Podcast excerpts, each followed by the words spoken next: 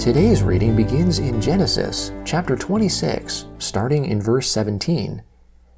Isaac departed from there, encamped in the valley of Gerar, and lived there.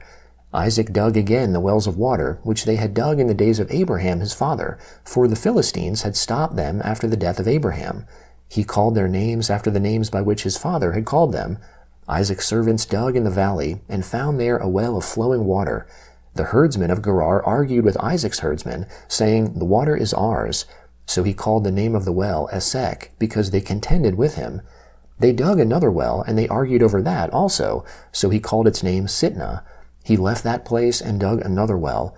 They didn't argue over that one, so he called it Rehoboth. He said, For now the Lord has made room for us, and we will be fruitful in the land. He went up from there to Beersheba, the Lord appeared to him the same night and said, I am the God of Abraham your father. Don't be afraid, for I am with you, and will bless you, and multiply your offspring for my servant Abraham's sake. He built an altar there, and called on the Lord's name, and pitched his tent there. There Isaac's servants dug a well. Then Abimelech went to him from Gerar, with Ahuzzath his friend, and Phicol the captain of his army. Isaac said to them, Why have you come to me, since you hate me, and have sent me away from you? They said, We saw plainly that the Lord was with you. We said, Let there now be an oath between us, even between us and you, and let's make a covenant with you, that you will do us no harm, as we have not touched you, and as we have done to you nothing but good, and have sent you away in peace. You are now the blessed of the Lord. He made them a feast, and they ate and drank. They rose up some time in the morning, and swore an oath to one another.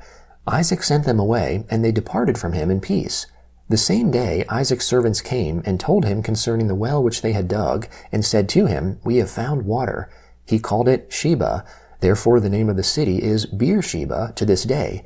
When Esau was forty years old, he took as wife Judith, the daughter of Beeri the Hittite, and Basemath, the daughter of Elon the Hittite. They grieved Isaac's and Rebekah's spirits.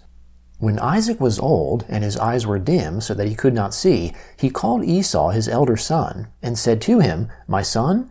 He said to him, Here I am. He said, See now, I am old. I don't know the day of my death. Now therefore, please take your weapons, your quiver and your bow, and go out to the field, and get me venison. Make me savory food, such as I love, and bring it to me, that I may eat, and that my soul may bless you before I die. Rebekah heard when Isaac spoke to Esau his son. Esau went to the field to hunt for venison and to bring it. Rebekah spoke to Jacob her son, saying, Behold, I heard your father speak to Esau your brother, saying, Bring me venison, and make me savory food, that I may eat, and bless you before the Lord before my death.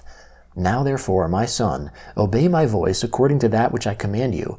Go now to the flock, and get me two good young goats from there. I will make them savory food for your father, such as he loves.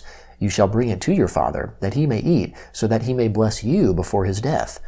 Jacob said to Rebekah his mother, Behold, Esau my brother is a hairy man, and I am a smooth man. What if my father touches me? I will seem to him as a deceiver, and I would bring a curse on myself, and not a blessing. His mother said to him, Let your curse be on me, my son. Only obey my voice, and go get them for me.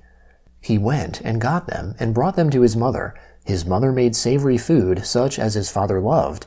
Rebekah took the good clothes of Esau, her elder son, which were with her in the house, and put them on Jacob, her younger son.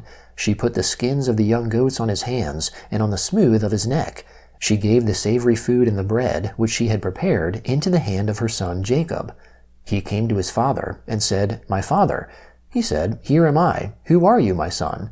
Jacob said to his father, I am Esau, your firstborn. I have done what you asked me to do. Please arise, sit, and eat of my venison, that your soul may bless me. Isaac said to his son, How is it that you have found it so quickly, my son? He said, Because the Lord your God gave me success. Isaac said to Jacob, Please come near, that I may feel you, my son, whether you are really my son Esau or not. Jacob went near to Isaac his father. He felt him and said, The voice is Jacob's voice, but the hands are the hands of Esau. He didn't recognize him because his hands were hairy, like his brother Esau's hands. So he blessed him. He said, Are you really my son Esau? He said, I am. He said, Bring it near to me, and I will eat of my son's venison, that my soul may bless you. He brought it near to him, and he ate. He brought him wine, and he drank. His father Isaac said to him, Come near now, and kiss me, my son. He came near and kissed him. He smelled the smell of his clothing, and blessed him, and said, Behold, the smell of my son is as the smell of a field which the Lord has blessed. God give you of the dew of the sky, of the fatness of the earth, and plenty of grain and new wine. Let people serve you, and nations bow down to you. Be Lord over your brothers. Let your mother's sons bow down to you. Cursed be everyone who curses you. Blessed be everyone who blesses you. As soon as Isaac had finished blessing Jacob, and Jacob had just gone out from the presence of Isaac his father, Esau his brother came in from his hunting. He also made savory food, and brought it to his father. He said to his father, Let my father arise, and eat of his son's venison, that your soul may bless me. Isaac his father said to him, Who are you? He said, I am your son, your firstborn, Esau. Isaac trembled violently, and said, Who then is he who has taken venison, and brought it to me, and I have eaten of all before you came, and have blessed him? Yes, he will be blessed. When Esau heard the words of his father, he cried with an exceedingly great and bitter cry, and said to his father, Bless me, even me also, my father. He said, Your brother came with deceit, and has taken away your blessing. He said, Isn't he rightly named Jacob? For he has supplanted me these two times. He took away my birthright. See, now he has taken away my blessing. He said, Haven't you reserved a blessing for me? Isaac answered Esau, Behold, I have made him your lord, and all his brothers I have given to him for servants. I have sustained him with grain and new wine. What then will I do for you, my son? Esau said to his father, Do you have just one blessing, my father? Bless me, even me also, my father. Esau lifted up his voice and wept. Isaac his father answered him, Behold, your dwelling will be of the fatness of the earth, and of the dew of the sky from above. You will live by your sword, and you will serve your brother. It will happen, when you will break loose, that you will shake his yoke from off your neck. Esau hated Jacob because of the blessing with which his father blessed him. Esau said in his heart, The days of mourning for my father are at hand. Then I will kill my brother Jacob. The words of Esau, her elder son, were told to Rebekah. She sent and called Jacob, her younger son, and said to him, Behold, your brother Esau comforts himself about you by planning to kill you. Now therefore, my son, obey my voice. Arise, flee to Laban, my brother, in Haran. Stay with him a few days, until your brother's fury turns away, until your brother's anger turns away from you, and he forgets what you have done to him. Then I will send, and get you from there. Why should I be bereaved of you both in one day? Rebekah said to Isaac, I am weary of my life because of the daughters of Heth. If Jacob takes a wife of the daughters of Heth, such as these, of the daughters of the land, what good will my life do me? The Gospel of Matthew, chapter 9, starting in verse 1.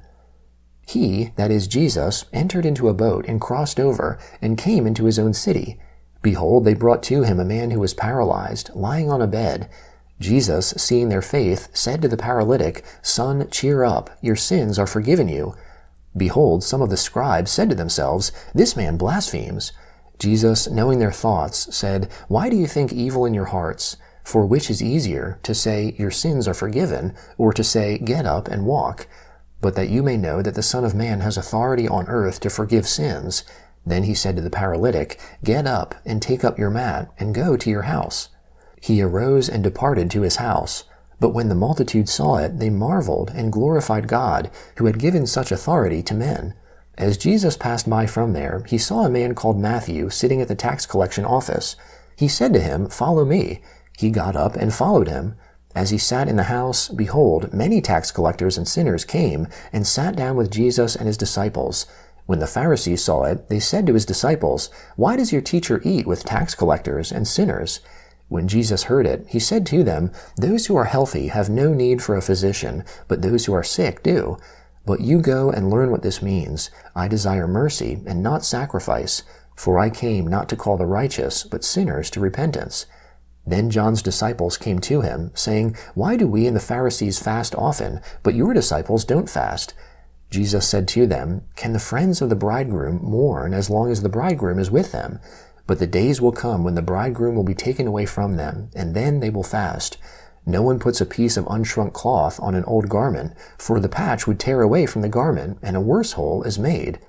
Neither do people put new wine into old wine skins, or else the skins would burst, and the wine be spilled, and the skins ruined. No, they put new wine into fresh wine skins, and both are preserved. Psalm 10, beginning in verse 16. The Lord is king forever and ever. The nations will perish out of his land. Lord, you have heard the desire of the humble. You will prepare their heart. You will cause your ear to hear, to judge the fatherless and the oppressed, that man who is of the earth may terrify no more. Proverbs chapter 3, beginning in verse 9. Honor the Lord with your substance, with the first fruits of all your increase so your barns will be filled with plenty, and your vats will overflow with new wine.